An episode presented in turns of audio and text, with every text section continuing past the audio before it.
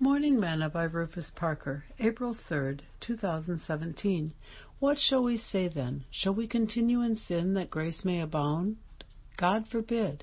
How shall we that are dead to sin live any longer therein?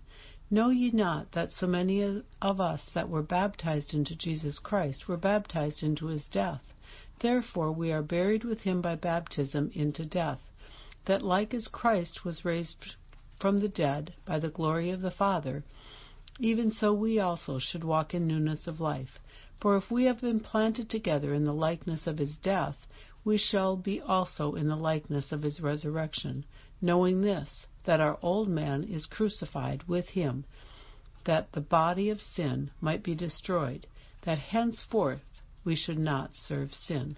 Romans 6, verses 1 through 6. Today's morsel. A couple of weeks ago, I had to have some major brake work done on my truck. It was bad.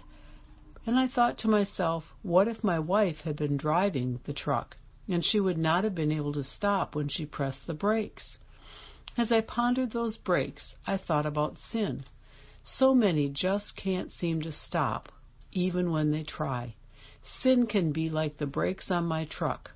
I had failed to inspect and repair them prior to their failure, and it cost me. If I had inspected them and repaired them earlier, I may have been spared the huge repair cost. If we do not inspect and rid our life of sin now, the cost is going to be more than we can bear.